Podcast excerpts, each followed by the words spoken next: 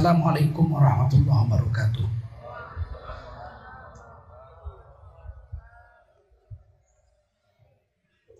Hamdan wa syukran lillah. Wassalatan wa salaman ala rasulillah wa ala alihi wa sahbihi wa mawala. Allahumma salli ala nabiyyina Muhammadin wa ala alihi wa sahbihi ajma'in. Amma ba'du qala Allah Ta'ala fi kitabihil karim.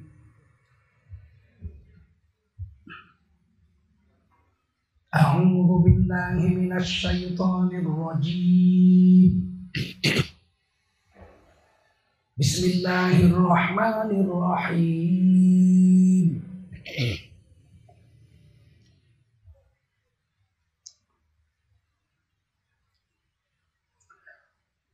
Qul in الرحيم قل إنني هداني ربي إلى صراط مستقيم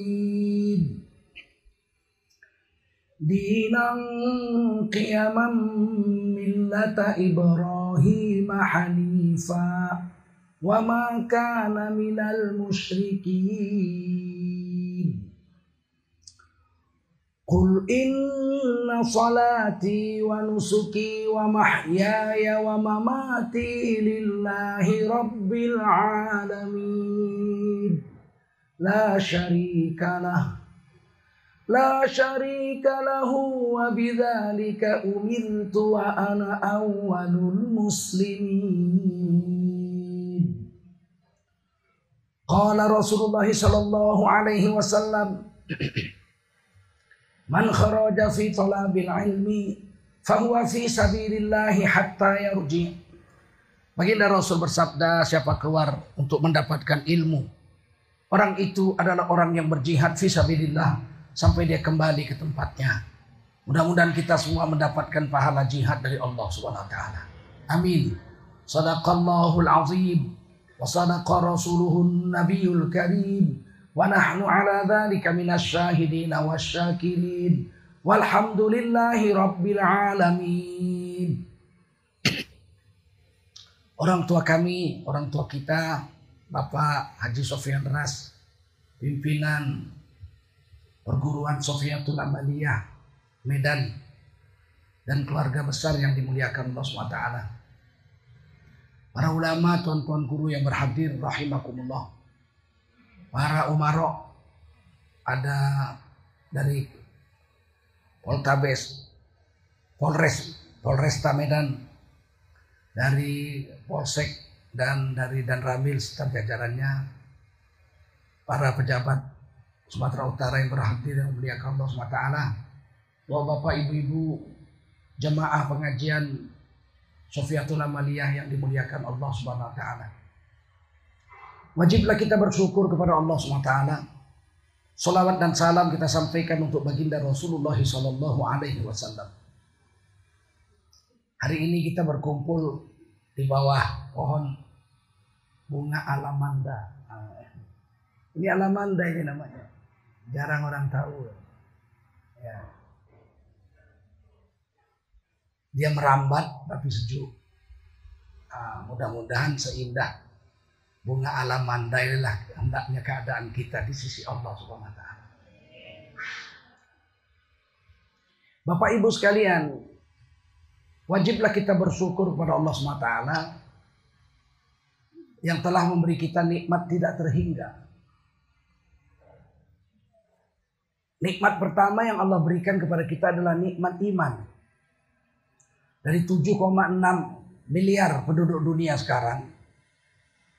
Itu yang mengucapkan la ilaha illallah Muhammadur Rasulullah hanya 1,7 miliar. Hanya sekitar 20 persenan. Dan Alhamdulillah dari 1,7 miliar yang mengucap la ilaha illallah Muhammadur Rasulullah kita termasuk di dalamnya, alhamdulillah. Sekarang agama terbesar yang dianut di dunia adalah agama Islam, 1,7 miliar. Hindu dianut 1,1 miliar manusia. Protestan dianut 1,2 miliar manusia.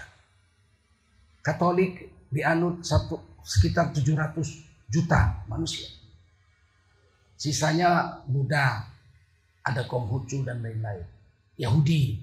Yahudi tidak banyak. Paling 6 atau 10 juta orang yang menganut agama Yahudi. Nah, dari 7,6 miliar itu kita mengucap la ilaha illallah Muhammadur Rasulullah. Ini satu nikmat besar. Disebut kita orang beriman kepada Allah dan baginda Rasulullah Muhammad sallallahu alaihi wasallam. Dan iman itu tidak bisa dibayar dengan dunia. Bahkan dibayar dengan seluruh alam jagat raya tidak bisa. Sebab iman ini anugerah Allah. Tidak bisa dihargakan dengan dunia dan semesta alam karena alam semesta ini akan dihancurkan, akan dikiamatkan. Hilang tanpa bekas. Ditiup sangka kalah oleh malaikat Israfil, musnah tanpa bekas ini alam jagat raya ini. Galaksi-galaksi, tata surya kita, bintang-bintang, bulan, planet-planet, bumi, hancur. Hancurnya bukan berkeping-keping, hancur tanpa bekas. Musnah sirna tanpa bekas. Tapi iman itu dibawa sampai akhirat. Ketika seseorang mengucapkan la ilaha illallah Muhammadur Rasulullah, dia berhak berdiri di timbangan amal di hari kiamat. Nah itu jaminannya. Kalau dia mati beriman, meskipun dosanya banyak, sebanyak pasir di pantai, dia berhak berdiri di timbangan amal. Hasil timbangan amal itulah menentukan dia masuk neraka atau surga. Jadi adil Allah itu. Bukan orang banyak dosa sebanyak pasir di laut banyak betul nggak bisa ada yang nggak ada manusia yang bisa itu gitu. Langsung ditangkap masukkan ke neraka tidak. Adilnya Allah itu Alaihissallahu bi ahkamil hakimin. Adakah hakim yang paling adil selain Allah? Ini kalimat tanya ini. Tapi dalam ilmu tafsir ini bimakna nafi. Kalimat tanya yang artinya menidakkan. Jadi kalau dibaca alaihissallahu bi ahkamil hakimin. Itu artinya tidak ada hakim yang adil seperti Allah. Tidak ada. Sebetulnya udah jelas orang banyak dosa sebanyak bintang di langit misalnya. Udah pastilah dia pasti masuk neraka. Tapi tidak sebegitu. Mudahnya Allah. Allah mau tunjukkan keadilan. Allah timbang amal. Dan timbangan amal itu tidak seperti nimbang kentang. Kalau ibu-ibu nimbang kentang, ambil dua ini, dacing timbangan itu, ini daun timbangannya. Letakkan batu sekilo, Dah, ambil kentangnya satu, dua, tiga, empat kelebihan kurangin, kurang ditambahin. Nggak sampai tiga menit, lima menit sudah selesai menimbangnya. Tapi menimbang amal tidak seperti itu. Menimbang amal Allah berfirman ikra kitabak. Baca kitabmu. Jadi kita diserahkan kitab amalan kita. Dikalungkan di leher. Dulu-dulu lah saya mikir, ya Allah, kalau umur 60 tahun dikalungkan di leher berapa ton itu beratnya catatan amal itu. Tapi sekarang catatan gak perlu berat-berat. USB segini aja bisa nyimpan data 12 ton kitab. Nah, itu dikan kalungkan di leher. Kata Allah ikra kitab, baca kitab. Nah, baru diputar. Diputar, Kehidupan kita hidup di situ. Terekam seperti kita nonton film itu. Nampak? Tuh, kamu lahir. Kelihatan. Tuh, kamu diazankan bapakmu. Kelihatan tuh. Kamu diberi nama, diakekahkan. Kelihatan semua. Kamu mulai membaca Quran tuh umur 4 tahun. Aba, aba, aa, baba, tata, baba. Mulai. Empat tahun setengah kamu sudah bisa baca Yasin. Kelihatan semua. Dan pahalanya untuk bapak ibumu. Karena kamu belum akil balik. Jadi semua kebaikan anak belum akil balik untuk bapak ibunya. Tuh kamu puasa umur 6 tahun. Semua pahalanya untuk bapak ibumu. Karena belum akil balik. Kelihatan semua itu. Begitu dia akil balik tuh. Kamu tadi malam, itu malam ini kamu sudah ihtilam. Sudah mimpi. Berarti kamu sudah akil balik. Besok amal baik dan dosamu sudah mulai dicatat. Sebelumnya baiknya baiknya aja yang dihitung. Baik, baik, baik, baik, baik. Dosa nggak dihitung. Tapi begitu akil balik mulai kelihatan. Tuh, kamu mencuri tebu tetangga. Kelihatan. Tuh, kamu ngintip orang mandi. Kelihatan. Nggak bisa ngelak. Tidak ada satu pun yang lolos. Di situ ada Allah sebagai hakim teradil, ada Rasulullah duduk situ sebagai saksi. Ada bapak kita, ibu kita, kakek kita, nenek kita, guru-guru kita, istri kita ada situ. Anak kita, menantu kita, mertua kita ada situ semua. Ngelihat semua. Aduh, berapa malunya kita. Kalau kita berbuat jahat. Tuh, kamu masuk hotel berzina, kelihatan. Tuh, waktu itu gelap mati lampu. Ini yang syuting Kiroman Katibin, kata Allah. Mau apa? Kita lihat, istri kita ngeliat. Oh, begitu kerjamu rupanya ya, kata istri kita. Kau bilang kalau malam minggu nggak pulang turne, turne. Rupanya turu kono, turu kene kau. Kata. Mau apa? Mau ngelak ke mana? Tidak bisa. Kita mencuri, kelihatan situ. Mau apa kita? Kita sedekah seribu rupiah, lupa kita. Pernah kita sedekah seribu rupiah, lupa. Berapalah seribu? Lupa. Ada tercatat situ. Faman ya'mal mithqala dzarratin khairan yarah. Siapa berbuat amal sebesar atom, nggak dilihat itu saking kecilnya, sebesar atom. Yang melakukan pun nggak melihatnya saking kecilnya. Ya rohu Allah lihat. Allah bayar pahala, Allah catat. Dan kita di akhirat bisa melihat sekecil amal baik sebesar zarroh itu yang kita di dunia nggak lihat. Saking kecilnya. Apa itu? Maka kamu kata Allah kamu akan lihat wajah orang-orang berdosa akan menundukkan wajahnya. Walau taro idil mujrimuna nakisu ru'usihim inda rabbihim. Kalau kau lihat wajah orang-orang berdosa di hari kiamat. Mereka akan menundukkan wajahnya setunduk-tunduknya. Sampai wajahnya kena ke tanah. Ibu-ibu tahu padang mahsyar itu bukan bumi yang ini. Yang ini kan sudah musnah. Ditiup sangkakala sudah hilang. Ini nggak ada lagi bumi ini. Berkumpul itu di padang mahsyar tempat berkumpul. Padang mahsyar itu bumi baru yang diciptakan Allah setelah sangkakala ditiup kali kedua. Kan manusia hidup, manusia yang hidup kali kedua ditiup itu kan manusia hidup. Jin hidup lagi. Di mana mereka mau dikumpulkan? Alam jagat raya udah nggak ada. Allah bikin satu bumi baru namanya padang mahsyar. Tempat berkumpul. Kata Nabi dalam kitab dan kiratul mauta karangan Imam Qurtubi ada satu hadis di situ. Bumi yang baru terbuat dari tembaga. Dari apa? Tembaga. Tembaga itu besi campur perunggu. Bukan besi tambah tembaga jadi perunggu. Nah, tembaga itu besi yang berwarna kuning itu. Jadi bumi terbuat dari tembaga. Dan Allah buat matahari baru. Yang matahari ini sudah musnah. Matahari baru itu mailan. Satu mil di atas kepala manusia. Mil bahasa Arab ada dua. Artinya. Mil yang pertama dalam bahasa Arab. Batang celak. Jadi kalau ibu-ibu umroh atau haji itu ada orang Arab kan sering pakai celak itu. Botolnya dari kuningan tutupnya itu kalau dibuka ah, ada besi segini tutupnya itu. Itu yang untuk dipasangkan ke mata itu. Itulah mil itu. Jadi kalau matahari satu mil di atas kepala. Aduh, aduh. Berapa panasnya itu. Sedangkan matahari yang ini 150 juta kilometer jaraknya dari bumi. Sebegini panasnya. Bagaimana kalau matahari satu mil di atas kepala? Kata orang satu jengkal. Mil itu gak sampai jengkal sebegini itu. Kalau mil itu celah Arab.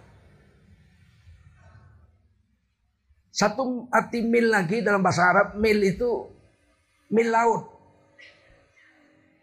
Jadi kalau ukuran di darat satu kilometer. Kalau ukuran di laut satu mil. Satu mil itu berapa? 1,6 kilo. Nah segitulah. Ini 150 juta kilometer sudah sepanas ini bagaimana kalau cuma satu mil? Sehingga kata Nabi saat itu nanti manusia akan berenang-renang di lautan keringatnya masing-masing. Dan keringat itu mendidih. Ada yang semata kaki, ada yang selutut, ada yang sepaha, ada yang sepusatnya. Ada yang selehernya, bahkan ada yang berenang-renang tenggelam. Di lautan keringatnya sendiri-sendiri. Saat itulah digelar timbangan amal itu. Sehingga orang yang berdosa menundukkan wajahnya sampai ke tanah, nggak berani angkat muka. Apa kata mereka? Rabbana absorna. Wahai Tuhan kami, kami sudah lihat catatan amal ini. Tidak ada yang berdusta pada catatan amal itu. Wasami'na, kami sudah dengar nasihat ulama-ulama dulu waktu di dunia. Farjikna. Ini atofnya kata sambungnya fa. Dalam bahasa Arab kalau Allah pakai fa itu artinya kemudian. Ada satu lagi kemudian dalam bahasa Arab summa. Summa juga kemudian. Tapi bedanya kalau Allah pakai summa itu kemudian pakai waktu. Waktunya lama. Kalau Allah pakai fa, kemudian nggak pakai waktu. Sedetik pun enggak. Nah, itu. Misalnya di surah Yasin kita semua hafal. Allah pakai fa. Innama amruhu idza arada syai'an ayyakula lahu fa yakun. Allah pakai fa yakun. Sesungguhnya Allah kalau ada satu urusan Allah mau jadikan sesuatu. Allah cuma perintah jadi. Serentak dengan perintah Allah jadi. Jadi nggak pakai waktu dia. Satu detik pun nggak. Kalau Allah mau mengatakan kemudian tapi pakai waktu, Allah pakai summa. Misalnya dalam surah Al-Baqarah. Kaifa billahi wa kuntum amwata. Kenapakah kamu mengengkari Allah? Padahal sebelumnya kamu dalam keadaan mati. Memancar dari tulang sulbi bapakmu. Wa yakhruju mimbaini sulbi wataroib. Kamu itu dari bibit yang mati, bibit bapak namanya mani. Dari bibit ibumu, taroib, namanya ovum. Ketemulah bibit itu. Disebut dalam bahasa Arabnya zigot. Eh, bahasa bahasa Latinnya zigot. Bahasa Arabnya alakoh. Khalaqal insana min alaq. Allah telah menjadikan manusia dari alakoh. Kesalahan terjemahan Indonesia. Alakoh itu dibilang segumpal darah. Itu kesalahan besar yang harus ditukar itu. Tidak ada darah bahasa Arabnya alak. Darah itu bahasa Arabnya dam. Hurrimat alaikumul mayyitatu wad damu walahmul khinzir.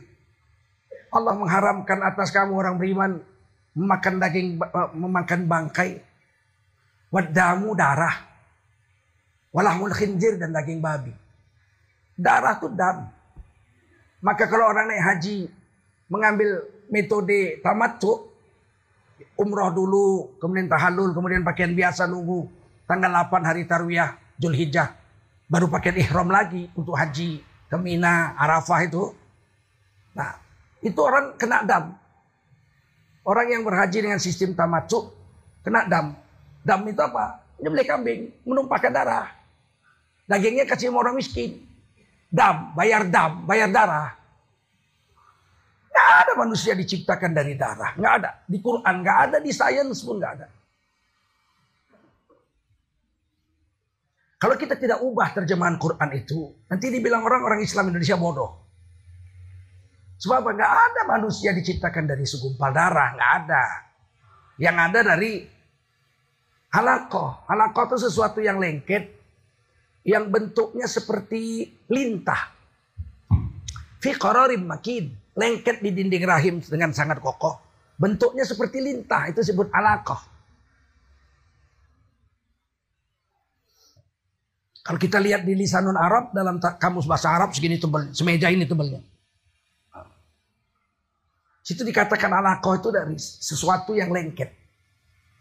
Dan itu belum ada nyawanya masih mati. Masih mati. Kemudian berkembang, berkembang, berkembang, berkembang, berkembang. Kata Nabi 4 bulan. 120 hari. Lengkaplah bentuk kepala, tangan, kaki, badan, tulang, kulit, daging, otot. Sudah ada, lengkap. Belum ada nyawanya, masih mati. Tapi berkembang. Kenapa berkembang? Karena Allah yang menyempurnakan. Ya, ditulis di surah As-Sajadah. Thumma sawahu. Kemudian Allah menyempurnakan bentuknya. Di dalam rahim ibunya. Jadi nggak ada nyawa belum ada. Wa nafakha fihi min ruhi. Setelah empat bulan ditiup roh. Ah, baru hidup dia. Baru hidup. Baru ada nyawa. Setelah ditiup roh ada nyawa. Wa ja'ala lakumus sam'a wal absara wal afidah. Diciptakan Allah penglihatan dan pendengaran. Pada janin yang usia empat bulan yang baru ditiup roh itu udah bisa lihat. Di dalam rahim ibunya. Oh ini fenomena sains yang baru terpecahkan dalam abad ke-21 ini. Padahal ini diceritakan Quran 14 abad lebih yang lalu.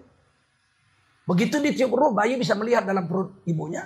Bisa mendengar dalam perut ibunya. Bisa merasakan perasaan ibunya. Qalilam mata kurun tapi sedikit di antara kamu yang pandai bersyukur. Sekarang zaman modern sudah bisa di scan, ada bisa dianu, bisa ditaruh kamera di perut ibu. Terkejut saya kira-kira enam bulan yang lalu atau setahun yang lalu. Saya dapat kiriman dari Amerika. Video tentang bayi kembar dalam perut berantem. Berkelahi dia sama dia. ya, dalam perut ibunya bertinju. Belum lahir udah berantem tuh. Gimana dalam perut aja udah berantem tuh orang. Saya lihat itu. Astagfirullahaladzim. Jadi bayi dalam perut bergerak-gerak setelah ditiup ruh. Tapi sebelum ditiup ruh, kata Allah, "Kaifa takfuruna billah wa kuntum amwata?" Kenapa kamu mengingkari Allah padahal kamu sebelumnya dalam keadaan mati? Fa'ahyakum. Serentak dengan ditiupkan ruh, kamu hidup. Pakai fa, fa, fa. Tidak ada pakai waktu sedetik enggak, dua detik enggak, apalagi sejam. Begitu ditiup ruh, serentak dengan peniupan ruh, fa'ahyakum, kamu hidup. Kemudiannya, itu fa. Terus Allah pakai summa. Summa yumitukum. Kemudian lama setelah itu baru kamu mati. Nah jadi saya hanya ingin membedakan antara fa dengan summa pada ayat surah Al-Baqarah ini. Saya ulangi.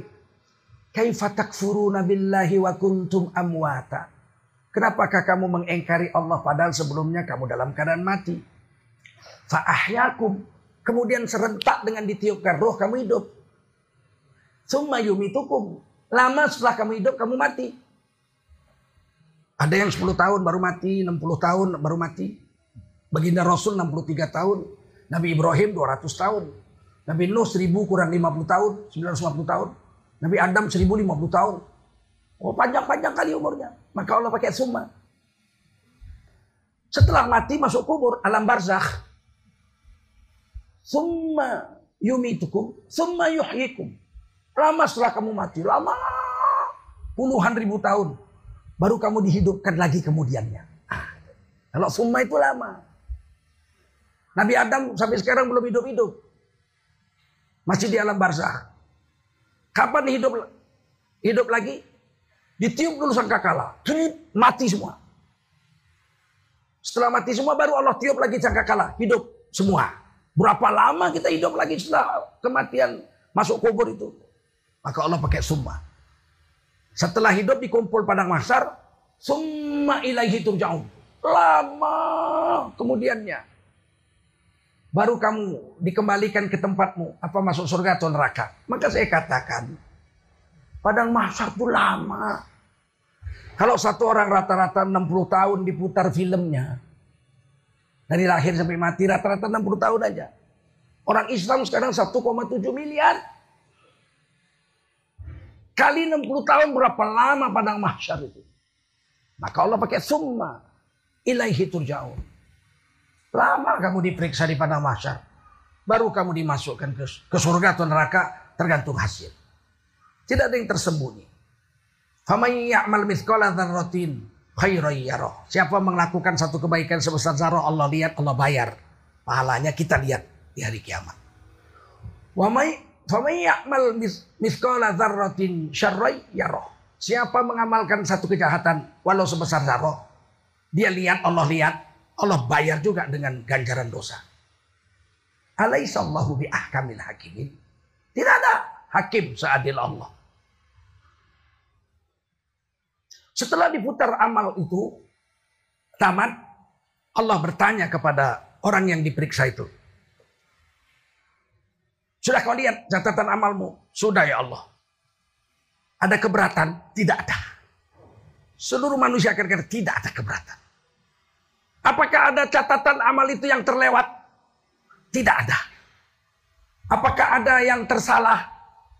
Kamu tidak melakukannya tapi kamu dicatat situ sebagai melakukannya. Tidak ada ya Allah. Cukup puas. Dia bilang ada beberapa dosa yang saya lakukan ya Allah. Yang saya masih ingat di sini, di sini, di sini, di sini, di sini. Tidak ada di situ. Kalau pahala semua ada. Tapi dosa yang pernah saya lakukan di sini, di sini, di sini, di sini, di sini. Tidak ada tercatat di situ. Oh, kata Allah, itu dosa-dosamu yang telah kau tobati semasa hidupmu. Semua dosa yang kau tobati deleted, tidak ada lagi, hilang semua, bersih. Dan ajaibnya, malaikat yang mencatat pun dibuat lupa oleh Allah SWT akan dosa yang dicatat itu. Yang sudah ditobati. Bahkan bumi-bumi ini bumi. Ini pohon alamanda ini, pohon nang apa ini mangga ini Pohon matoa itu. Ini semua nanti menjadi saksi. Dinding-dinding masjid ini. Karpet-karpet ini semua. Akan ditampilkan di padang masyar sebagai saksi. Akan bicara ini semua. Tangan kita akan bicara. Kaki kita akan bicara. Mulut nggak boleh bicara. Al-yawma ala afwahihim. Mulutmu dikunci, nggak boleh ngomong. Sudah cukup kau bicara. Seumur hidupmu selama di dunia. Dengan lidahmu itu kau berbohong, memfitnah orang, menggunjingi orang. Cukup. Tidak boleh lagi bicara mulut. Mulut dikunci. Al-yawma nakhtimu ala afwahihim. Mulut mereka dikunci, gak boleh ngomong.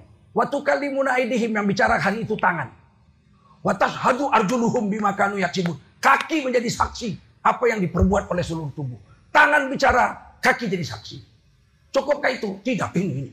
Karpet-karpet ini semua akan bicara. Ditulis di Quran juga. Yauma idzin tuhaddisu akhbaroha bi anna rabbaka auhalaha. Pada hari ini semua akan bicara memberikan kesaksian akan apa yang dilakukan oleh seorang manusia. Kalau dosa sudah ditobati, ini karpet-karpet segala macam ini dibuat lupa oleh Allah SWT. Malaikat yang mencatat kiroman katibin pun lupa. Siapa yang ingat waktu itu? Hanya dua. Diri kita sendiri dengan Allah. Yang lain tidak. Dan kejujuran mulut itu. Setelah semuanya dibuktikan. Mulut tidak bisa bicara. Yang bicara tangan, kaki semua ini jadi saksi. Allah tanya, baru mulutnya jawab. Keberatan dengan catatan itu? Tidak, ah, mulutnya bicara. Ada yang salah dengan catatan itu? Tidak ada ya Allah. Semuanya cukup adil. Tapi ah, kejujuran muncul. Di hari kiamat kejujuran muncul. Apa kata kejujuran itu? Ada dosa-dosa yang kulakukan di sini, di sini, di sini, di sini, di sini nggak ada. Tercatat di situ. Iya. Karena dosa-dosamu itu telah kau tobati. Maka begitu kau tobat, bersih, dihapus dari catatan amalmu. Dan hari ini yang ingat cuma dua. Saya yang maha kuasa dengan kamu, hambaku. Malaikat dan seluruh makhluk. Lupa akan dosa itu. Ini yang kita harap maka sebelum mati kita mau tobat. Mana ada manusia nggak berdosa? Betul? Nggak ada manusia yang nggak berdosa. Yang namanya manusia pasti berdosa. Kecuali, ada kecuali. Tak ada pohon tidak bergetah meskipun birah dengan keladi. Tak ada insan yang tak bersalah kecuali Rasul dengan Nabi. Selain Rasul Nabi mesti bersalah. Ulama, mujahid, semua pasti pernah berdosa. Cuma diharapkan Allah dosanya itu ditobati. Sebelum mati. Paham bu? Ibu pernah ngelawan suami nggak? Ayo ngaku. Nggak ngaku pun sana nanti nampak filmnya. Ibu tolakkan dada suami ibu. Ibu lempar pakai cangkir. Ayo. Ibu kunci pintu, ibu suruh suami tidur di luar. Karena nggak dibelikan Android.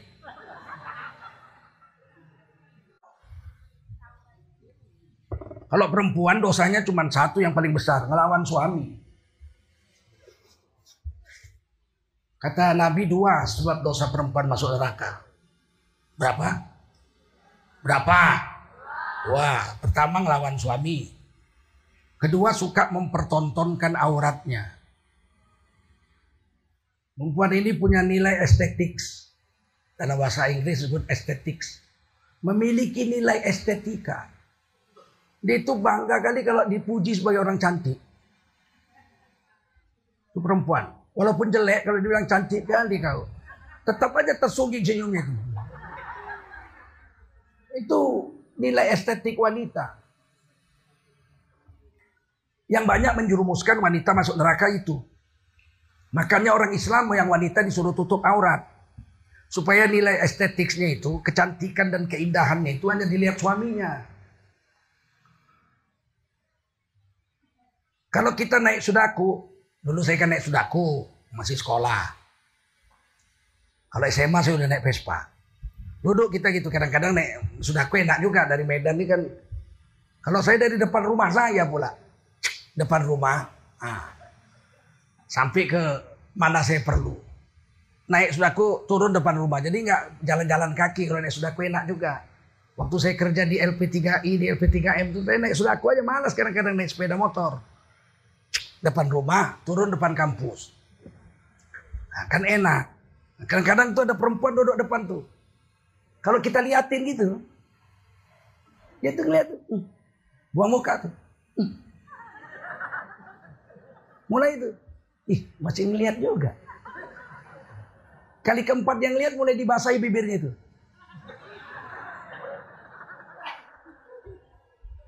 Liatin terus. Mulai dia nanti tunduk lagi. Ya masih lihat juga. Mulai dia nyanyi-nyanyi kecil. Aku masih seperti yang dulu. Ah, itulah perempuan. Makanya kalau ada orang mau jual mobil, mau jual sepeda motor, mau jual sampai mau jual obat kurap, gambarnya perempuan.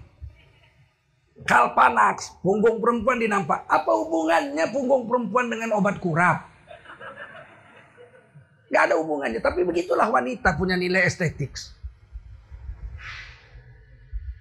Seandainya wanita berhasil mengalahkan itu, menutup auratnya, dan itu hanya untuk suaminya saja, maka dia menjadi wanita yang soleha. Apa namanya?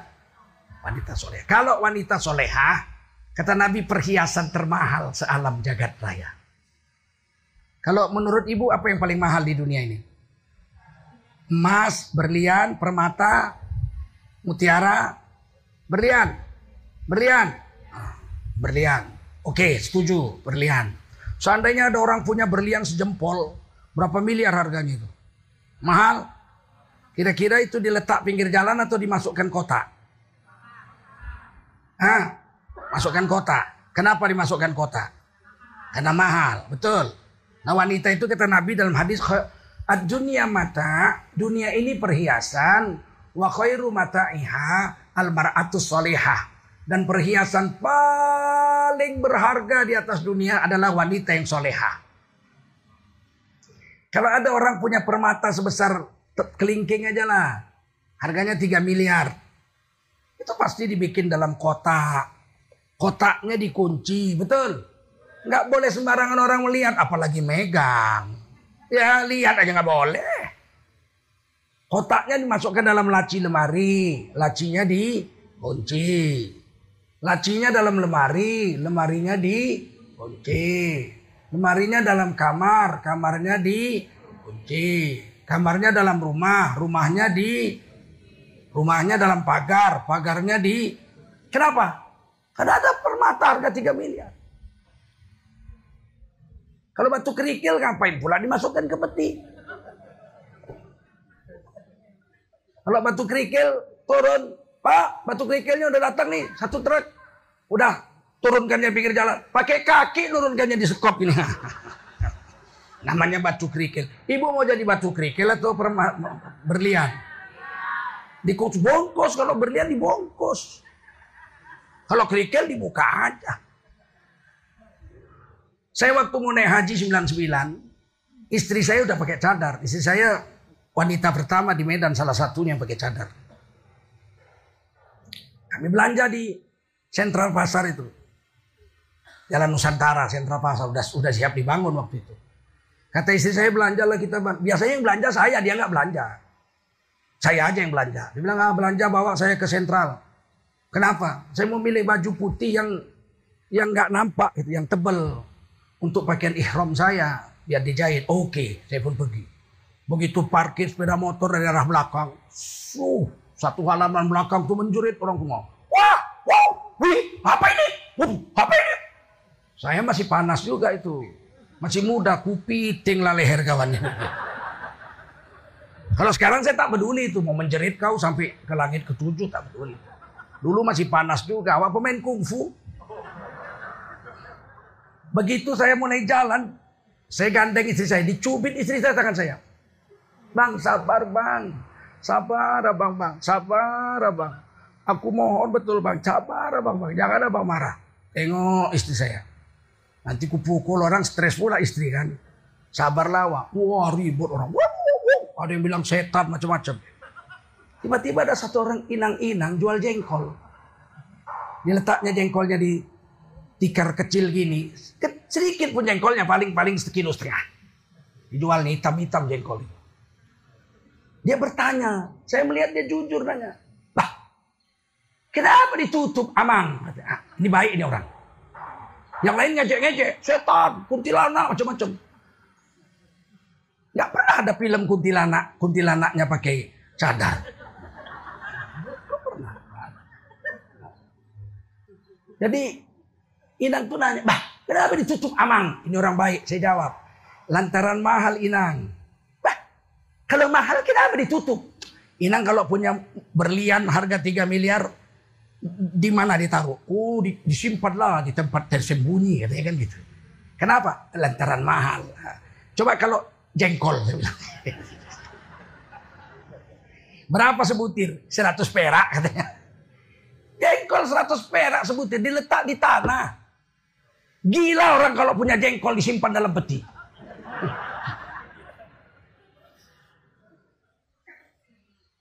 Perempuan dalam Islam disuruh tutup aurat karena mahal. Mahal. Hanya orang yang serius yang boleh lihat. Ijab kabul, bayar mahar. Kau lihatlah sampai mati boleh. Iya kan? Barang mahal. Islam tidak menginginkan wanita-wanita itu seperti buah kuini. Yang paling sial tuh kuini. Dipegang ini. Berapa sekilo nih? 25 ribu. Ah, mahal kali kue ini jelek begini. Datang yang lain, pegang lagi pijit-pijit. Masak nih kuininya. Masak lah. Udah wangi kok. Ya. Berapa? 25 ribu. Eh, itu apa? Besok turun harganya. 15. 15. Hari ketiga udah bonyot. Orang seribu orang yang mijit. Seribu orang yang mijit cium. Pijit, cium. Akhirnya kata tukang kuin itu berapa aja kau bayar ambil lah.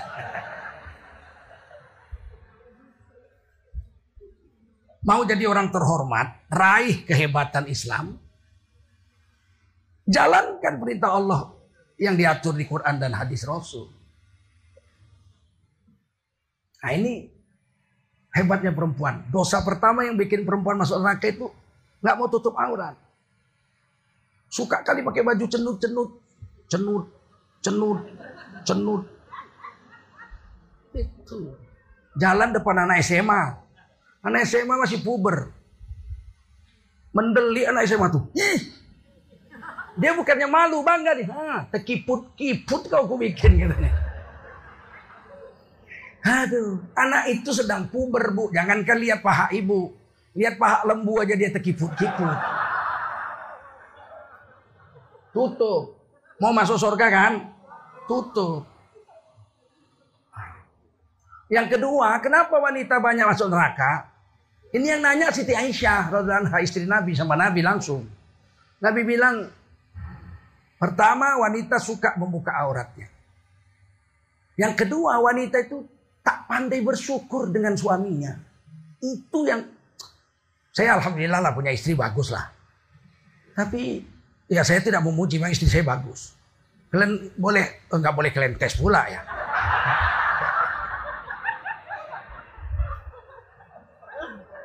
Saya yang make 27 tahun, tahu lah saya. Seumur hidup saya belikan bedak satu kotak itu bedak kamai harga 5 ribu. Waktu saya lamar dia, saya kasih tempat tidur, saya kasih meja rias, saya kasih dia bedak kamai harga 5 ribu. Bedak itu sampai berjamur nggak pernah dipakainya. Jadi istri saya nggak pernah pakai bedak. Tidak pernah pakai lipstick. Bayangkan murahnya istri saya itu. Bajunya lima. Lebih lima dikasihnya lah sama orang. Saya tujuh, dia lima. Banyakan saya lah. Istri saya bajunya lima, saya tujuh. Cuman karena bentuknya sama, warnanya sama, dipikir orang tujuh lemari. Saya baju saya tujuh aja, nggak percaya kalian. Tujuh aja. Tujuh aja. Istri saya lima. Baju untuk keluarnya hitam-hitam dua.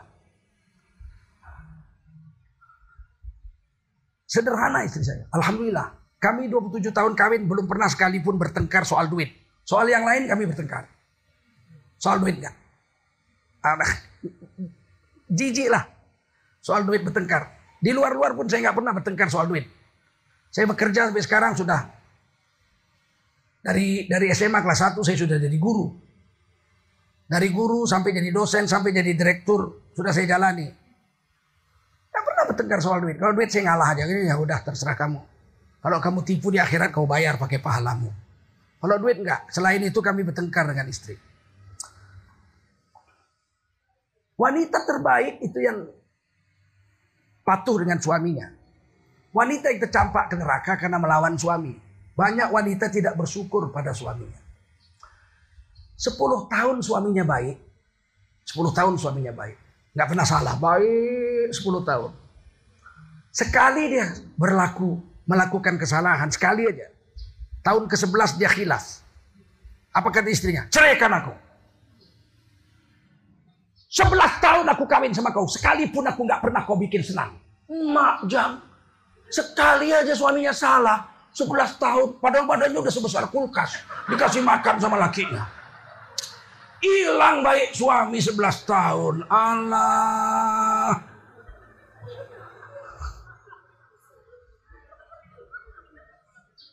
Ibu boleh marah. Hak ibu juga marah pada suami. Tapi tak boleh menghilangkan jasa suami. Itu yang menyebabkan ibu secampak dalam neraka. Kalau satu kali suami salah, sepuluh tahun baiknya hilang, kan dahsyat kali itu. Saya ingin kisahkan satu kisah. Satu orang raja 11 tahun menterinya berkhidmat kepadanya. Satu hari menteri membuat satu kesalahan. Oleh raja dihukum mati. Kamu saya hukum mati. Hukuman mati di depan umum. Dikasih makan kepada anjing-anjing lapar. Di tengah-tengah stadion utama. Supaya semua rakyat lihat bagaimana Pedihnya hukuman orang yang melawan saya, kata raja. Apa kata menterinya ini? Daulat Tuan Raja. Tapi saya minta kan saya 11 tahun sudah kerja berkhidmat. Mengabdikan diri pada Tuan Raja. Iya. Saya minta berilah saya waktu. Dua minggu sebelum dihukum mati. Saya boleh berkhidmat. Bekerja untuk memberi makan anjing-anjing. Kata raja bolehlah. Dua minggu ah. Setelah dua minggu kamu akan dibunuh. Diberi makan pada anjing-anjing lapar. Siap. Dua minggu dia dibebaskan. Mau lari ke mana dia? Dia datangilah pawang anjing itu. Tuan pawang. Ya Tuan Menteri. Ya. Saya mau kerja sama kamu. Selama dua minggu nggak usah digaji. Kamu yang saya gaji. Apa kerja? Biarkan saya yang memberi makan anjing-anjingmu ini. Oh boleh. Apa payahnya? Dikasihlah makan oleh menteri ini. Dua minggu itu anjing. Kasih makan dagingnya, ngasih makan menteri. Dimandikan sama menteri ini. Setelah dua minggu, rakyat diundang di stadion utama. Anjing dikurung. Dilaparkan sehari. Kemudian menteri itu diletakkan di tengah lapangan. Dilepaskan tuh anjing-anjing. Kejar anjing-anjing itu puluhan ekor. Mengejar sang menteri. Raja tersenyum. Matilah kau dimakan anjing. Tiba-tiba anjing itu sampai di depan menteri itu semua tunduk dan mencium-cium kaki sang menteri. Satu patah lapang bingung. Anjing itu yang begitu ganas. Mencium-cium kaki sang menteri. Ditepuk-tepuk kepalanya sama menteri semua. Akhirnya anjing pulang ke kurungannya masing-masing. Dipanggil raja menteri itu. Apa sebab kamu tidak dimakan anjing? Saya telah berkhidmat kepada anjing-anjing itu Tuan Raja. Selama dua minggu saya memberi dia makan, memberi dia minum dan memandikannya. Ternyata setelah dua minggu saya berkhidmat kepadanya. Dia tidak mau memakan saya. Nangis sang raja. Allah menteri Kau sebelas tahun berkhidmat sama aku. Sekali aja salahmu mau kubunuh pula lah kau. Lebih rendahlah aku dari anjing katanya. Maafkan aku menteri katanya. Mulai besok kau kembalilah kerja sebagai jabatanmu yang lama. Maafkan aku. Aku salah menilai dirimu. Dan aku ternyata terlalu sombong memandang akan diriku. Paham bu? Cerita anjing ini paham? Ngerti ya? Jangan jadi itulah ya. Kesian suami ibu 11 tahun baik. Hilang baik. Ngeri perempuan kalau udah marah. Perempuan ini makhluk yang lembut. Tapi kalau udah mau dia. Jubah bisa robek. Nabi Yusuf diajak berzina sama Zulaikha. Nabi Yusuf nggak mau lari. Nabi Yusuf ke pintu ditarik jubahnya robek. Ngerinya perempuan kalau udah mau. Apalagi marah, ya enggak? Oleh karena itu ibu, kalau marah sama suami, ingat-ingat baiknya. Sesungguhnya wanita tidak ada harganya kalau nggak punya suami. Maafkan saya, saya bicara agak pahit ini. Tidak ada harga seorang wanita kalau nggak punya suami. Wanita baru berharga jika ada suaminya. Seandainya ada dokter S3 cantik, jabatannya tinggi. Orang bilang hebat ya si anu perempuan itu. Kenapa? Cantik, jelita, dokter, pendidikannya tinggi, jabatannya tinggi, gajinya berjuta-juta. Apa kata orang? Iya, tapi nggak laku kawin. Itu satu halangan besar untuk penghormatan seorang wanita. Kalau ibu sekarang dihargai orang karena punya suami ini. Tunggu suami ibu wafat nggak dihargai orang lagi. Percayalah itu. Apalagi wanita muda, suaminya meninggal. Dia keluar pagi-pagi, orang kampung berbisik. Pagi-pagi udah keluar. Pagi udah keluar. Siapa? Janda. Janda. Pagi-pagi janda udah keluar. Berbisik tetangga. Apalagi ibu keluar siang. Jam 12 terik ibu keluar dari rumah. Tetangga bilang, Masya Allah. Bawa Allah juga. Terik-terik pun keluar juga. Disindir tetangga pakai nyanyi. Baru sebulan si dia ditinggalkan. Gak punya suami. Rasanya kesepian. Paham? Apalagi ibu keluar malam. Langsung kepala lingkungan rapat.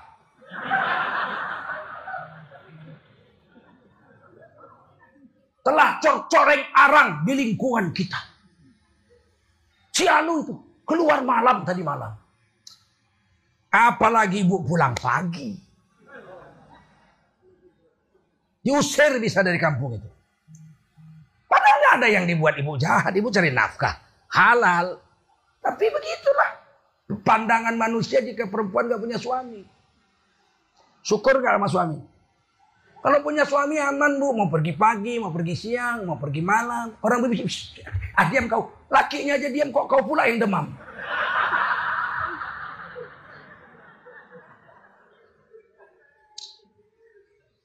Jadi kalau ibu mau meraih kesuksesan di dunia dan akhirat, ambil kesuksesan jalan agama yang diajarkan oleh Allah dan Rasul.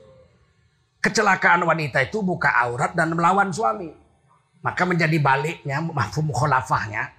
Kemuliaan wanita itu adalah taat pada suami dan menutup aurat. Jangan dilawan suami ini. Tunduk aja lah. Senjata wanita itu bukan melawan. Yang melawan tuh kami. Kalau perempuan dilihat orang duduk di bus, 5 menit dia mulai basahin bibir. Kalau kami jangan coba-coba. Laki-laki duduk gitu, dilihat orang, ih, ngelihat dia. 5 menit dia lagi, ih, masih lihat. 5 menit dia lagi. Apa maksud kau? Dari tadi kulihat melotot aja mata. Kami nggak suka begitu-begitu kami. Kami nggak punya nilai estetik. Biarpun jenggot kami nggak teratur, tak malu kami itu. Justru di situlah letak kegagahan kami laki-laki. Ya kan? Kalau laki-laki mulus, kayak bedak, bencongnya kau itu.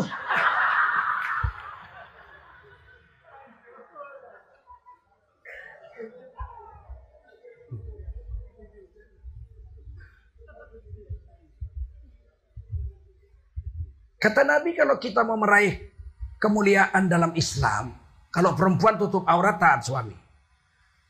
Jangan melawan, Bu. Laki-laki ini makin dilawan makin marah. Makin dilawan makin naik apanya itu. Egonya itu. Laki-laki itu tunduk kalau dilembuti. Nah itu pula. Karena laki-laki ini orang keras. Keras jumpa keras hancur. Kalau besi menaklukkan besi dengan air, tenggelam dia. Betul nggak? Menaklukkan api dengan air. Menaklukkan besi dengan air lunak. Karena air, air itu lunak. Saya ceritakan orang paling ganas di dunia salah satunya Fir'aun. Raja zaman Nabi Musa namanya Ramses. Sampai ngaku Tuhan. Tidak ada orang sehebat ini. Waktu Fir'aun berteriak di atas balkon istananya. Rakyatnya dibariskan, dia bilang. Ana rabbukumul a'la. Aku adalah Tuhanmu yang maha tinggi. Dia berteriak. Iblis menjerit. Yeah, kata iblis. Gila kau katanya. Aku aja iblis manggil Tuhan ya Robbi wahai Tuhanku. Kau bilang kau Tuhan pula. Memang kau lebih iblis lah dari aku. manusia segila Fir'aun. Dia mimpi. Mimpi. Mimpinya apa? Ada satu orang pemuda Bani Israel. Yang akan lahir di tahun itu dan menggulingkan kekuasaannya. Mimpi dia. Besok mimpi lagi berapa kali dia mimpi. Memang Raja Mesir ini mimpinya sakti-sakti. Zaman Nabi Yusuf, rajanya itu soleh rajanya. Dia mimpi. Ada tujuh ekor sapi gemuk makan jerami hijau. Kemudian tujuh ekor sapi kurus makan jerami kering. Apa arti mimpi itu dia? Panggil Nabi Yusuf untuk menerjemahkan mimpi. Kata Nabi Yusuf, negara kita akan kebanjiran hasil pertanian selama tujuh tahun. Tapi kemudian tujuh tahun berikutnya kita akan paceklik. Gak ada apa-apa penghasilan sama sekali. Maka oleh karena itu hasil yang tujuh tahun pertama harus disimpan untuk tujuh tahun periode kedua. Kata Fir'aun itu, kau jadi menteri. Urusan pangan. Kau bereskan negara ini 14 tahun. 7 tahun subur, ambil makanannya. 7 tahun peceklik. Simpan makanan yang disimpan itu bagikan sama rakyat. Sehingga negara kita selamat. Ini mimpi raja zaman Nabi Yusuf. Ratusan tahun kemudian mimpi Fir'aun lagi. Zaman Nabi Musa. Akan ada bayi Bani Israel yang lahir. Waktu itu Bani Israel zaman Nabi Yusuf hanya 12 orang. Anak Nabi Yakub. Nabi Yusuf dan 10 saudaranya dari ibu yang lain. Nabi Yusuf dengan ibu yang satu ibu, Benyamin namanya, 12 orang. Tapi Bani Israel beranak, beranak, beranak, beranak. Zaman Nabi Musa udah sekitar 700 ribu orang. Menurut Imam Suyuti. Saking banyaknya. Mimpi Fir'aun ada bayi Bani Israel yang lahir tahun itu yang akan menggulingkan kekuasaannya. Langsung dia buat surat perintah. Yudhabbihuna abna'akum wa yastahyuna nisa'akum Bunuh semua bayi Bani Israel yang lahir tahun itu. Memang kejam kan. Yang Yang bakal bermasalah itu cuma satu. Pun nggak tahu siapa. Nabi Musa lah maksudnya. Tapi yang diperintahkannya bunuh semua bayi yang lahir. Berapa puluh ribu orang mati hari itu. Satu tahun itu. Kejamnya Fir'aun. Cara membunuhnya ditulis di surat perintah. Yuzab bihuna abna'akum. Disembelih. Jadi bukan dibuang ke sungai Nil. Kalau dibuang ke sungai Nil kan mati juga kan. Mesti disembelih. Cara membunuhnya disembelih. Keluar perintah. Saking kejamnya itu Fir'aun. Apa yang terjadi? Nabi Musa diperintahkan malaikat ibu, ibu beliau untuk membungkus Nabi Musa yang baru lahir itu dalam peti dan dianyutkan ke sungai Nil. Nanti akan kukembalikan kepadamu kata malaikat. Ada dua wanita yang dapat wahyu. Ibu Nabi Isa alaihissalam, Maryam dengan ibu Nabi Musa alaihissalam. Dapat wahyu. Tapi nggak boleh jadi nabi. Perempuan dapat wahyu ada dua orang. Siapa bu? Ibu Nabi Isa dengan ibu Nabi. Tapi nggak boleh jadi nabi. Perempuan jadi nabi repot. Kalau dia sedang berhalangan bagaimana? Yuk sholat nabi seminggu libur dulu. Tidak boleh perempuan jadi nabi. Meskipun menerima wahyu. Singkat cerita itu peti belok ke codetan sungai. Jadi Fir'aun ini memang ahli infrastruktur. Dia sungai Nil yang sungai terbesar sedunia itu. Kalau banjir itu kayak tsunami ombaknya itu. Habis ladang-ladang rumah orang disapunya. Supaya jinak dia bikin codetan-codetan, ratusan codetan. Jakarta cuma dua. Kanal Timur dengan Kanal Barat. Kanal Barat yang bangun Belanda, Kanal Timur dibangun Pak Sutioso dengan Pak Fuki. Dia ratusan itu codetan. Sehingga kalau datang banjir jatuh ke sungai-sungai codetan. Air jinak. Nah itu peti belok ke codetan sungai nyangkut di belakang istana Fir'aun. Siti Asia istri beliau nggak punya anak beliau itu. Mandul. Sedang mandi-mandi ditengoknya ada peti diambil. Sekali dibuka. Bayi yang montok kulitnya warna merah rambutnya kemerahan. Bani Israel. Karena kalau suku Fir'aun namanya Kipti. Orang Kopti. Butros-Butros Gali. Itu sekjen PBB 25 tahun yang lalu itu, itu orang Kipti itu. Cucu Fir'aun itu. Butros-Butros Gali itu. Warna kulitnya kehitaman. Agak hitam-hitam. Tapi kalau Nabi Musa pada Israel kulitnya kemerahan. Memang langsung ketahuan. Begitu dibuka peti, Nabi Musa itu montok. Dari kecil sudah gagah. Besar. Salah satu nabi yang paling kuat itu Nabi Musa. Ditamparnya orang sekali mati. Mike Tyson aja belum pernah nampar orang mati. Nabi Musa ditamparnya orang sekali mati. Jangan main-main Nabi Musa besar. Batu disompel ditampaknya. Batu ditamparnya sompel. Saking kuatnya Nabi Musa itu. Dari kecil sudah tegap. Begitu digendong ya Allah. Rambut merah, kulit merah. Dibawa ke istana, Fir'aun lagi duduk. Ed, ed, ed. Apa ini? Dia kan tahu bayi itu Israel, orang merah kulitnya. Ed, apa ini? Kata istrinya, bayi suamiku. Israel? Eh, iyalah, kan kulitnya merah. Sembelih, diambil pedang. Kenapa disembelih bayi begini cantik, kata istrinya. Inilah yang akan menghancurkan kerajaanku. Mau disembelih. Jangan, kata suami istrinya. Mesti dibunuh. Sudah keluar surat perintah. Kata istrinya, kenapa dibunuh bayi begini bagusnya? Karena dia akan menghancurkan kerajaan kita. Itu kalau di kader orang lain. Kalau yang kader kita, dia jadi kader kita.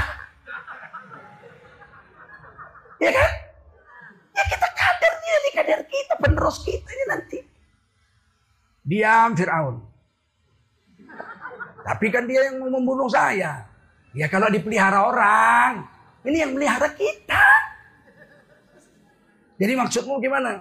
Ya kita pelihara aja lah di istana kita. Sayang, ganteng kali bayi ini. Apa kata Fir'aun? Lembut juga giginya akhirnya. Dia bilang ya udah terserah kau lah, pandi-pandi kau lah.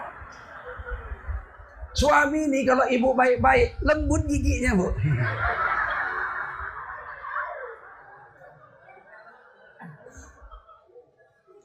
Paham?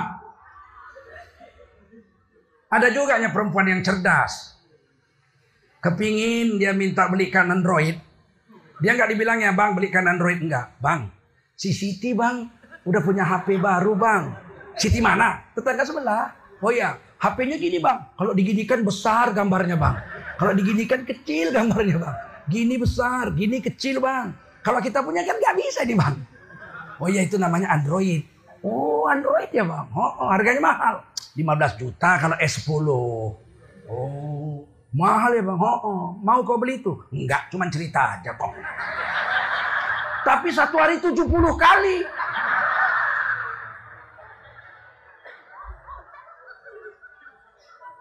Hmm.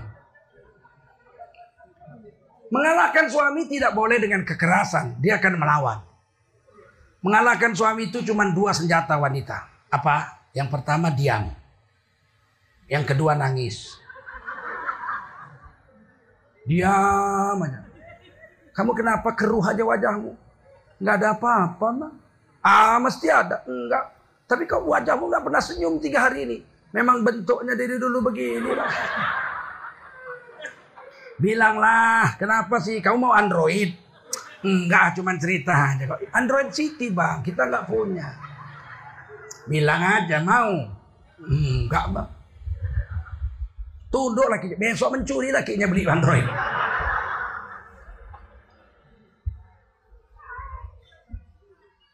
Senjata wanita diam dengan nangis. Kalau ngelawan suami tambah marah. Apalagi suaminya manusia bejat.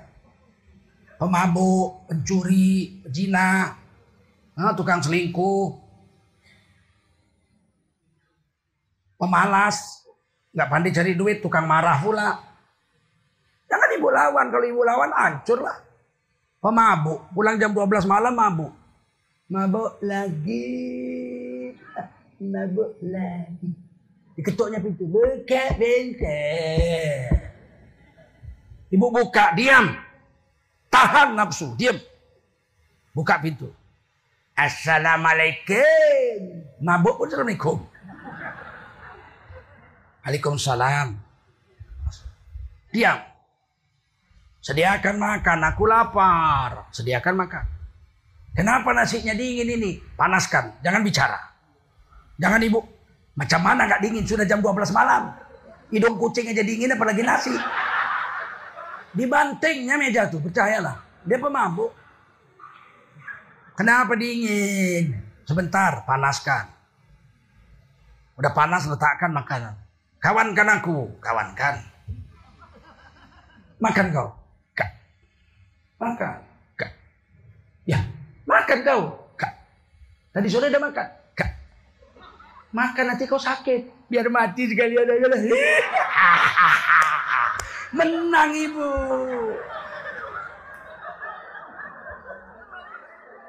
Suami bilang, jangan kau nangis sudah jam 12 malam ini. Nanti dengar tetangga.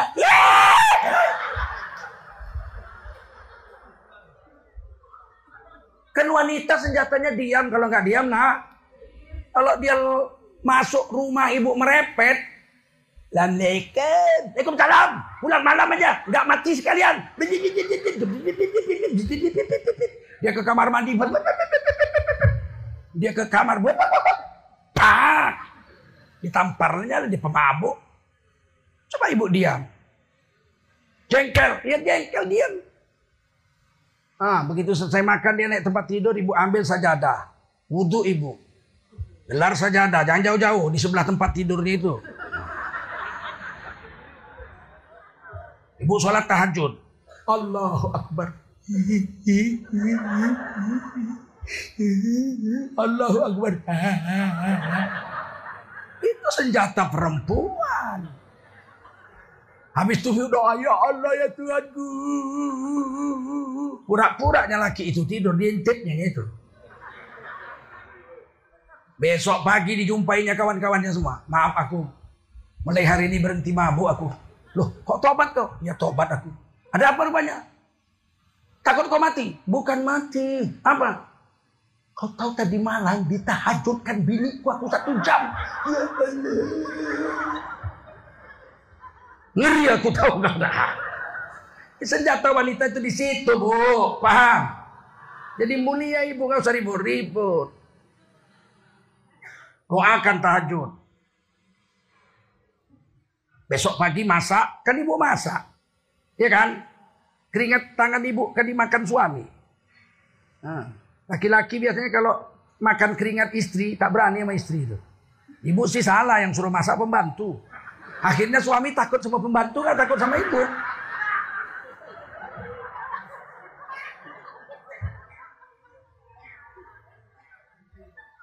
Kalau ibu masak, ibu jikir. Subhanallah walhamdulillah wala ilaha illallah wallahu akbar la ilaha illallah la ilaha illallah. Ini nur zikrullah ini ada nurnya. Ada nurnya. Ala bidzikrillahi tatmainnul qulub. Al-Quran mengatakan dengan zikir itu hati jadi tenang. Ada nur zikrullah. Nur itu masuk ke makanan. Diserap oleh makanan. Dimakan anak-anak jadi baik. Dimakan suami-suami jadi baik. Ibu makan, ibu jadi baik. Itu nur zikrullah. Semua yang kena zikrullah itu, dia menyerap semua nur-nur zikrullah itu. Nanti di hari kiamat, dia bicara. Yauma idzin tuhaditsu akhbaroha. Dia bicara. Saya ini setiap hari dapat nur zikrullah dari sianu, sianu, sianu. Jadi jadi saksi. Paham? Hari ini perempuan kenapa suaminya bandel-bandel, bejat-bejat? Karena kalau masak dia nyanyi. Dia nggak zikir lagi.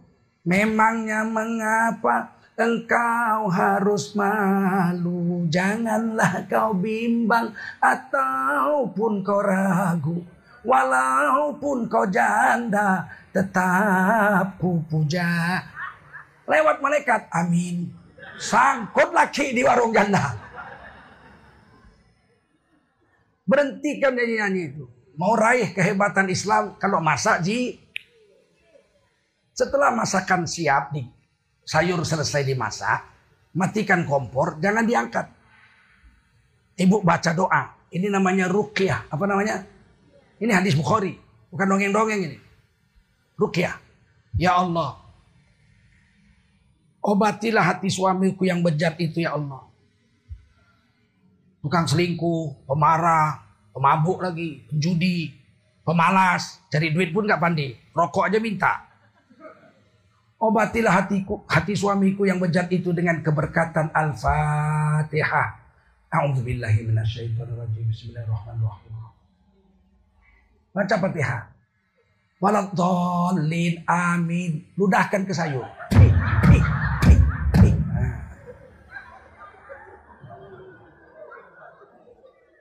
Ini namanya rukiah. Apa namanya?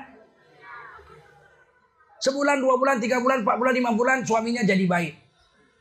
Hadis Bukhari. Sekarang saya tanya bapak-bapak. Jawab keras-keras.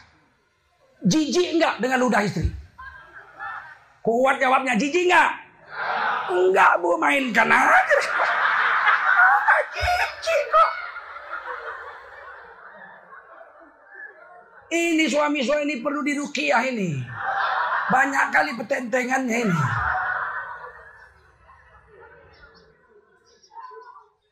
Paham?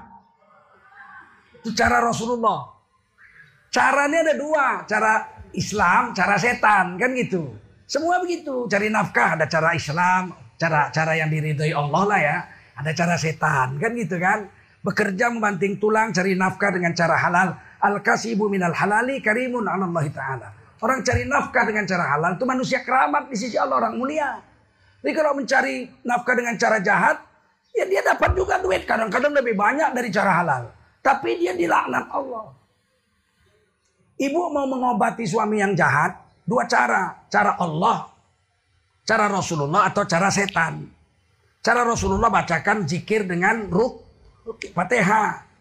Kalau cara setan, ada juga. Manjur seminggu. Nggak perlu nunggu tiga bulan, enam bulan. Tapi dosanya ibu tanggung ibu kekal dalam neraka selama-lamanya. Mau saya ajari? Kalau mau ajari, ku ajari. Tapi tanggung risiko. Mau? Oh, enggak, enggak usah lah kalau begitu. Kalau mau kau ajari. Seminggu langsung suami ibu bego. Tapi ibu kekal dalam neraka. Nah, pakai cara agama, betul? Nah, inilah yang kita mau raih dalam kehidupan ini. Ibu mau masuk surga. Empat langkah aja, kan mudah itu. Berapa langkah? Dalam Ibnu Majah, hadis Ibnu Majah Rasulullah bersabda, wanita masuk surga empat langkah. Langkah pertama jaga sholat lima waktu, bisa.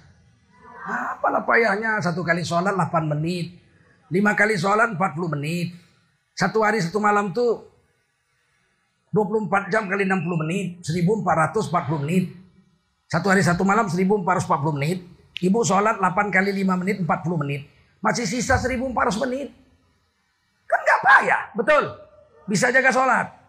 Langkah pertama menuju surga. Langkah kedua menuju surga. Jaga puasa Ramadan. Bisa. Nah, perempuan kuat lah kalau puasa. Sambil menguruskan badan, ya kan. Ibu udah semifinal masuk surga. Dua langkah lagi ibu masuk surga. Langkah ketiga. Wahafadzot farjaha. Tutup aurat. Jangan selingkuh sekalipun sampai mati. Bisa. Nah, jangan selingkuh sama tukang ojek. Iya, aku nggak cocok kali kurasa tukang ojek itu. Dulu saya pernah baru-baru kawin. Saya ke rantau rapat. Nengok famili istri. Begitu turun dari bus. Banyak itu motor, motor sepeda motor, sepeda motor namanya RBT. Rakyat banting tulang. Sekarang namanya ojek. Jadi saya bilang, saya perlu dua, dua RBT yang yang kan, kan giliran itu. Oh iya pak, giliran saya sama kawan saya. Oke pak, istri bapak sama saya, bapak sama kawan saya. Enak aja kau bilang. Kau sama dia, ojekmu aku yang bawa. Kok aku yang bayar mahar, kau pula yang mau ngerim. bisa. Oh iya iya iya pak ya pak. Kau sama kawanmu itu biar istri sama aku. Ojeknya saya bawa. Kata istri saya marah bang. Iya Aku yang bayar mahar, dia yang ngerem macam begini, ha, ha, ha, ha, macam begini, ha. Maka tak saya kasih si saya naik ojek, memang murah, tapi 70 kali ngerem. Cemburu laku, betul nggak? Jangan selingkuh sampai mati. Bisa. Tutup aurat. Begini kan bagus nih. Kayak kerudung, ada yang pakai cadar mungkin. Tapi ini karena ngaji aja enggak. Besok beli sayur pakai baju tidur. Ah, saya pernah lihat perempuan beli sayur pakai baju tidur. Saya Ku tengok tukang sayur tuh menggeletar menimbang kol tuh. Bukan ke kol tuh matanya. Bisa tutup aurat, jangan selingkuh, oke? Okay? Ah, tinggal selangkah lagi bu masuk surga. Langkah keempat yang paling mudah. Wa ato'at zaujaha, taat sama suami. Tidak pernah ngelawan sekalipun sampai mati. Bisa? Hmm, diam kalian. Saya ulangi. Langkah terakhir wanita masuk surga wa ato'at zaujaha.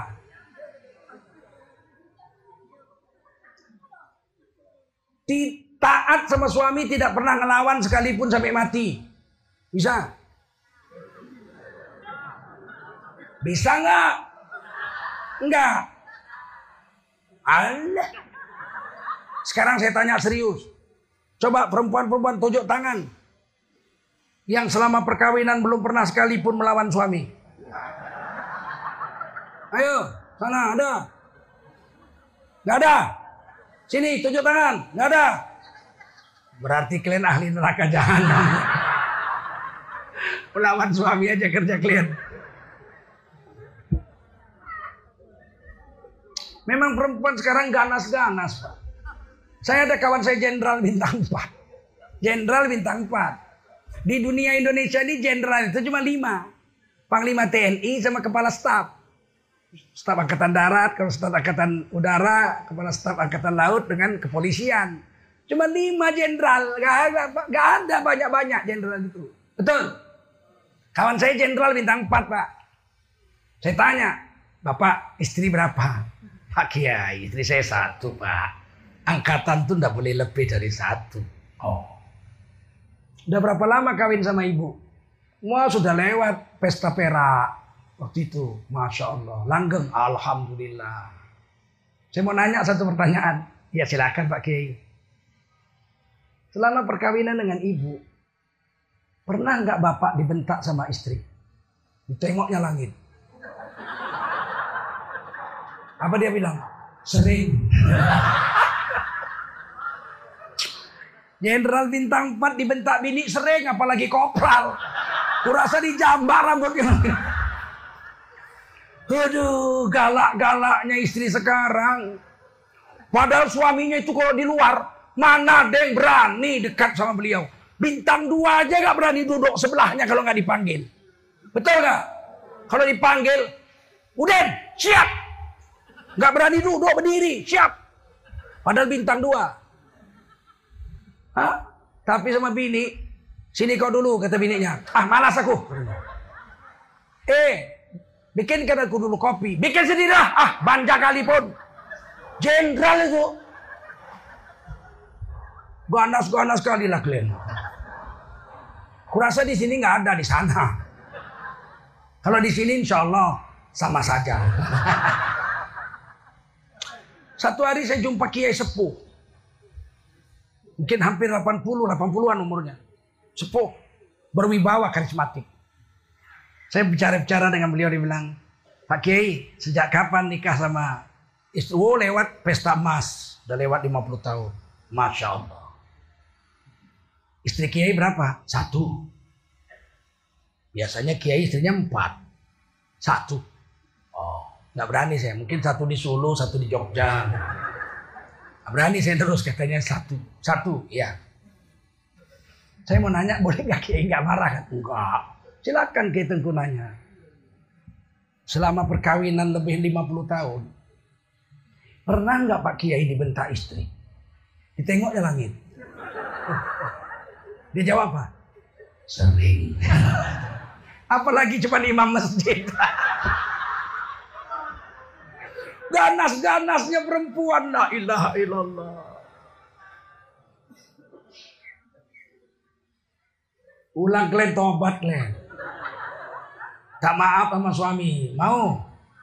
Siap. Nggak dapat surga kalian kalau ngelawan suami. Seandainya ada. Seandainya ada Tuhan selain Allah. Nggak ada Tuhan selain Allah. La ilaha. Seandainya ada Tuhan selain Allah. Maka suami akan kuangkat jadi Tuhan kata Allah. Seandainya boleh sujud manusia kepada manusia. Tak boleh sujud kepada manusia. Seandainya boleh sujud manusia kepada manusia Niscaya kuperintahkan istri sujud kepada suaminya. Kalau ada Tuhan selain Allah, suami Tuhan bu berani ngelawan Tuhan. Makanya pulang nanti tobat minta ampun. Mau cium tangan suami? Pernah? Jawab, pernah. Pernah, berapa kali setahun? Dua. Innalillahi. Itu pun sisa sisa orang sekampung. Hari raya udah disalamnya sekampung. Maaf lahir batin, maaf lahir batin, maaf lahir batin. Sekampung. Pergi ke Binjai naik motor, pergi ke Spakam, pulang ke rumah jam 11 malam. Aduh capek kali ya bang. Uh -uh, bukanya jilbabnya.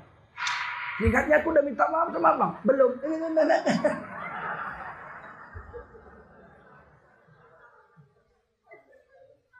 Hah, ibu kalau mau masuk surga, taat sama suami. Oke? Okay? Kalaupun ibu nggak suka, bantahnya itu kalau nggak diam nak. Itu aja. Saya istri saya begitu. Kalau saya bawa gitu dia nggak mau. Eh kita mau pergi nih. Tiba-tiba ya cepatlah. Dia belum juga siap-siap. Belum pakai baju. Saya tahu ini sedang merajuk nih. Tahu saya. Ayolah pergi. Anak awak nggak enak badan.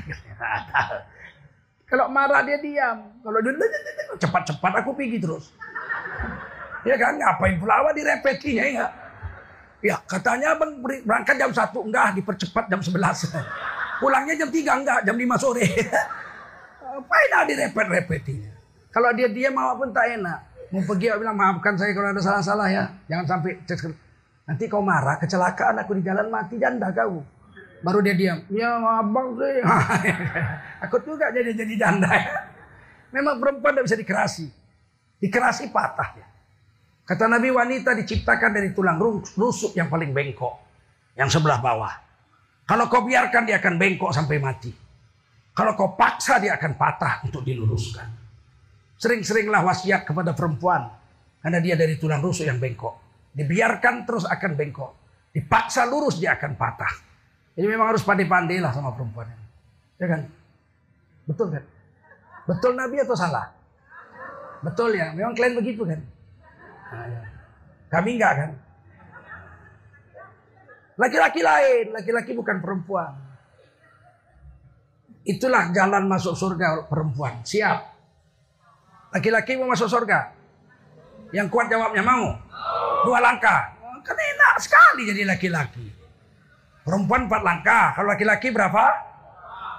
Langkah pertama kata Sayyidina Ali. Laki-laki masuk surga dua langkah. Langkah pertama, pijak nafsu. Pijak nafsu. Langkah kedua kau masuk surga.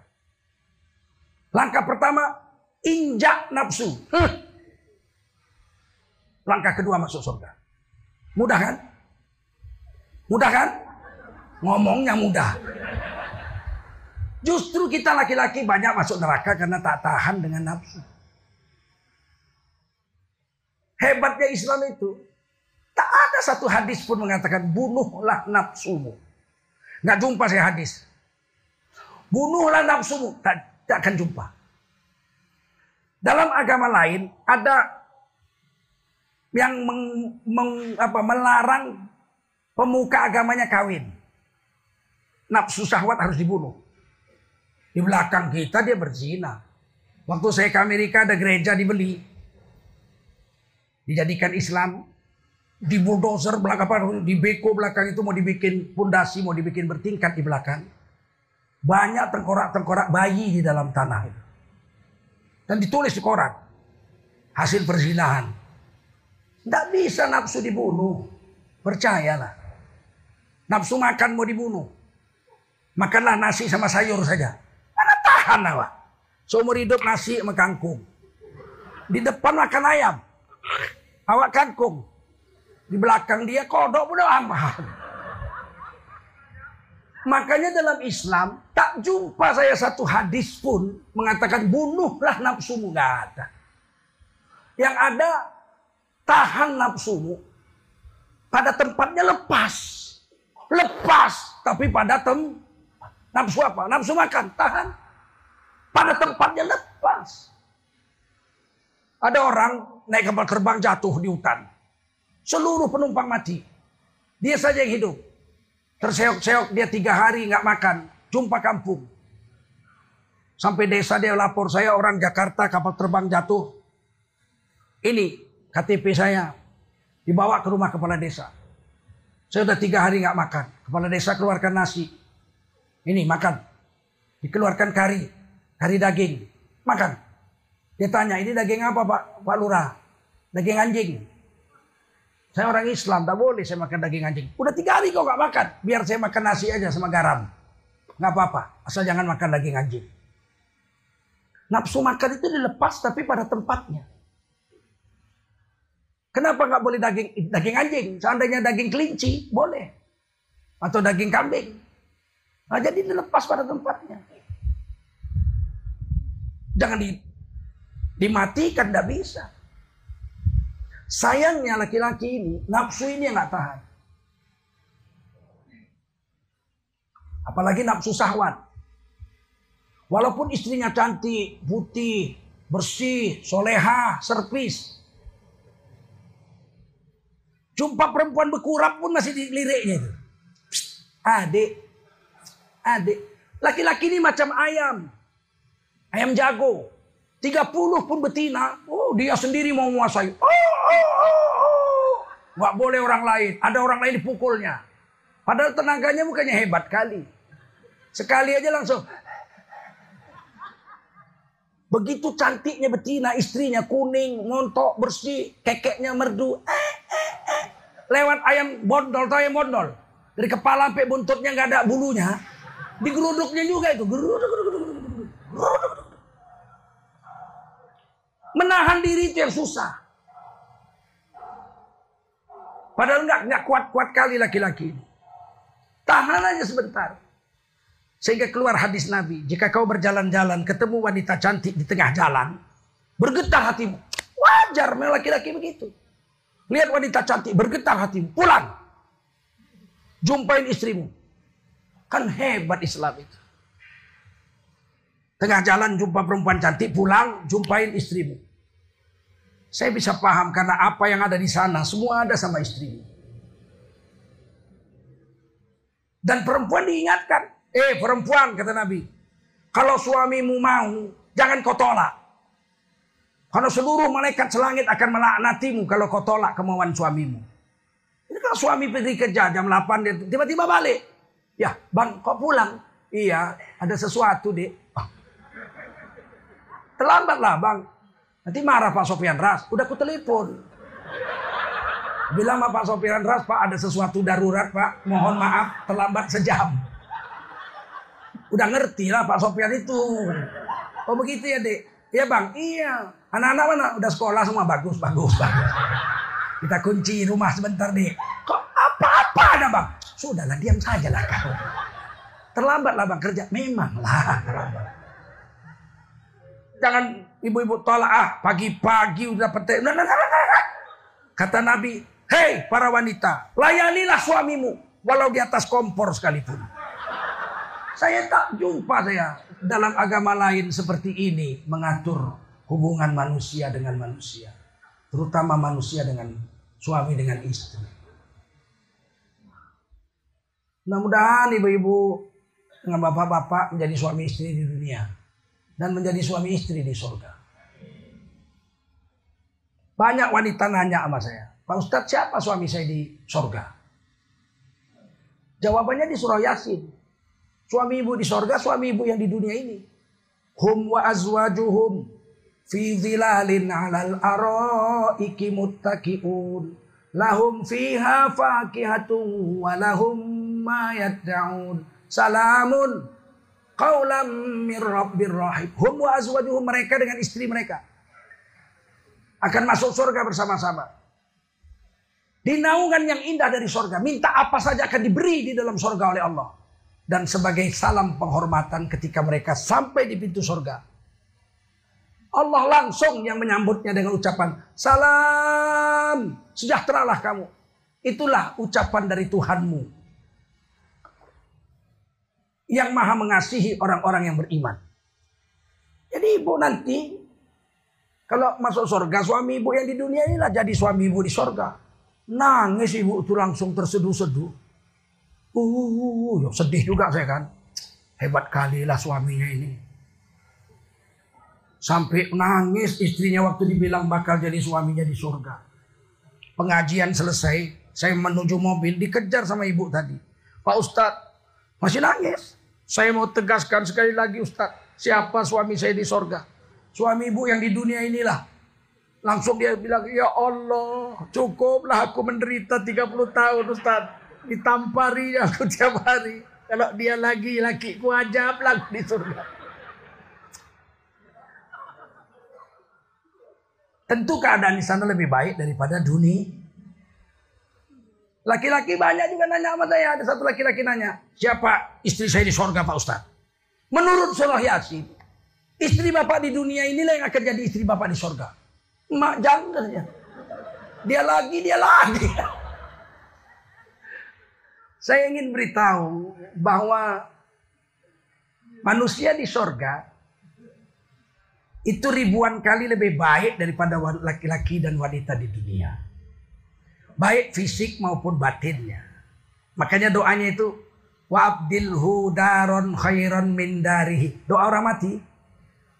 Wa ahlan khairan min ahlihi.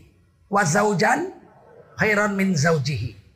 Ya Allah, gantilah tempatnya nanti di alam sana lebih baik dari tempatnya di dunia ini. Dan gantilah keluarganya nanti di alam sana lebih baik dari keluarganya yang di dunia ini. Dan gantilah istrinya di sana atau suaminya di sana lebih baik dari suami atau istrinya di dunia. Nabi ditanya sama istri Nabi, apakah ganti itu ganti orang? Kata Nabi nggak ganti orang, tapi ganti sifat bahwa di sorga nanti dia membawa sifat ahli sor Tidak ada marah-marah di sana. Tidak ada cemburu-cemburu, tidak ada maki-maki di sana. Ya, la tasma'ula fiha lagwa wala kidzaba. Di sana tidak ada kata-kata sia-sia, tidak ada kata-kata dusta. Semua orang mengucapkan salamun alaikum, salamun alaikum, semua sejahtera. Dan istri kita ini, Pak, ini akan lebih cantik 70 kali lipat dari ratunya bidadari. Kata Nabi Nisa'ul Jannah min Nisa'id dunia afdalu min hurin ain. Wanita dunia yang makan genjer, makan udang kecepai ini. Nanti kalau masuk surga lebih cantik 70 kali lipat dari ratunya bidadari. Bidadari ada dua jenis, hurun dengan hurun in. Hur bidadari biasa. Dari 70 bidadari biasa ada satu kepalanya namanya bidadari bermata jeli, hurun in, ratu bidadari. Kalau bidadari biasa saja dinampakkan wajahnya ke dunia lima menit, pingsanlah seluruh laki-laki sedunia. Saking cantiknya. Setelah pingsan diajak istrinya makan yuk. Gak mau, geleng. Minum, geleng. Tidur kita, geleng. Gak mau. Mau apa? Mau mati. Mau jumpa bidadari. Itu bidadari biasa. Bagaimana ratu bidadari? Bagaimana perempuan-perempuan istri kita ini kalau masuk surga? Maka tidak berharap dengan istri lain, jangan. Ada orang gini, saya di akhirat nanti mau jumpa bidadari. Bidadari itu pelayan istri kita. Istri kita ini nanti perawan selama-lamanya. Abekaro, perawan selama-lamanya. Diubah cantik umur 17 tahun. Kulitnya yang hitam diganti merah jambu. Pink. Warna kulit Nabi Adam dan Hawa itu pink, merah jambu. Di mana? Di stempel tandanya kita anak Nabi Adam, cucu Nabi Adam. Di kuku. Warna kulit Nabi Adam pijit, merah jambu, keturunan Nabi Adam. Hitam, keturunan monyet.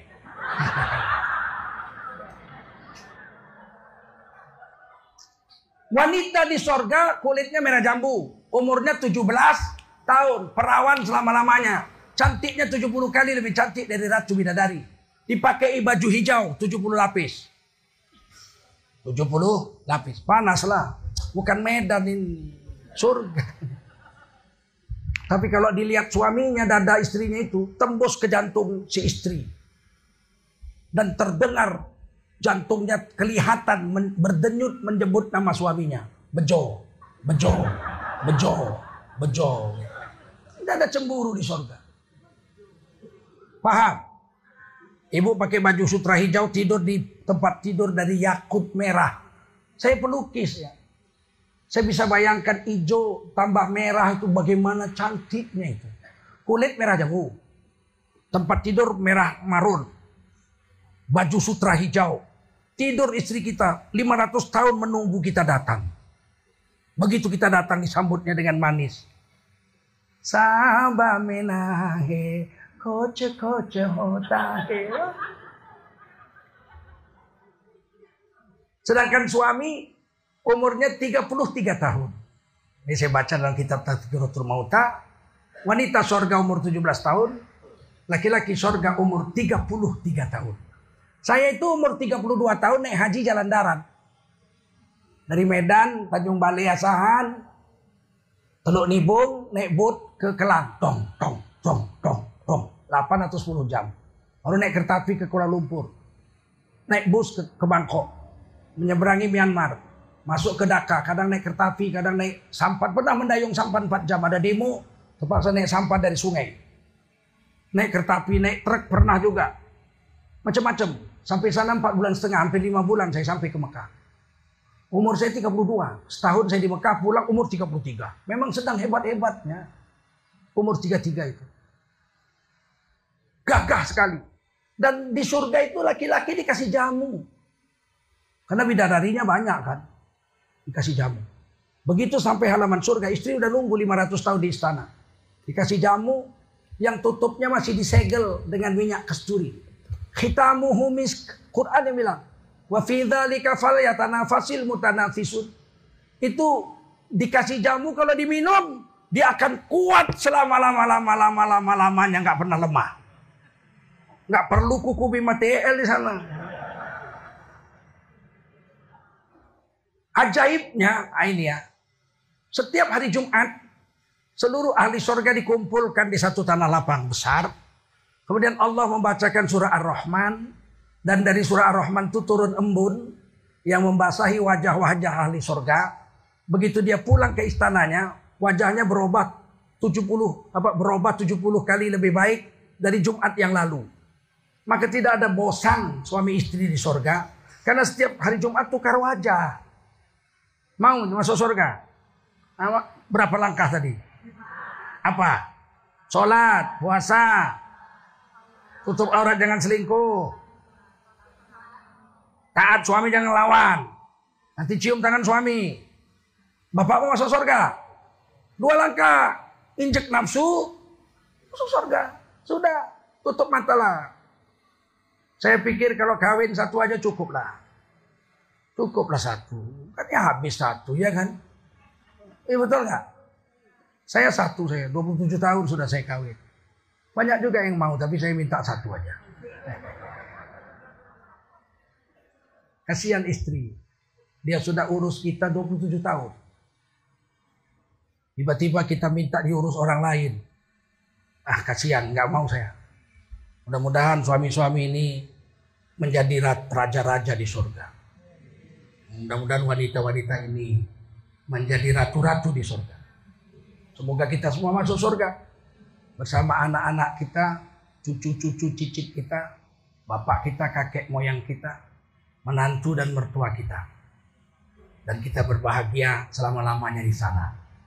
Semoga Allah beri kekuatan untuk meraih kemuliaan dengan meyakini agama kita, agama Islam, dan menjalankan ajaran Islam sesuai dengan yang dicontohkan oleh Nabi Muhammad sallallahu alaihi wasallam.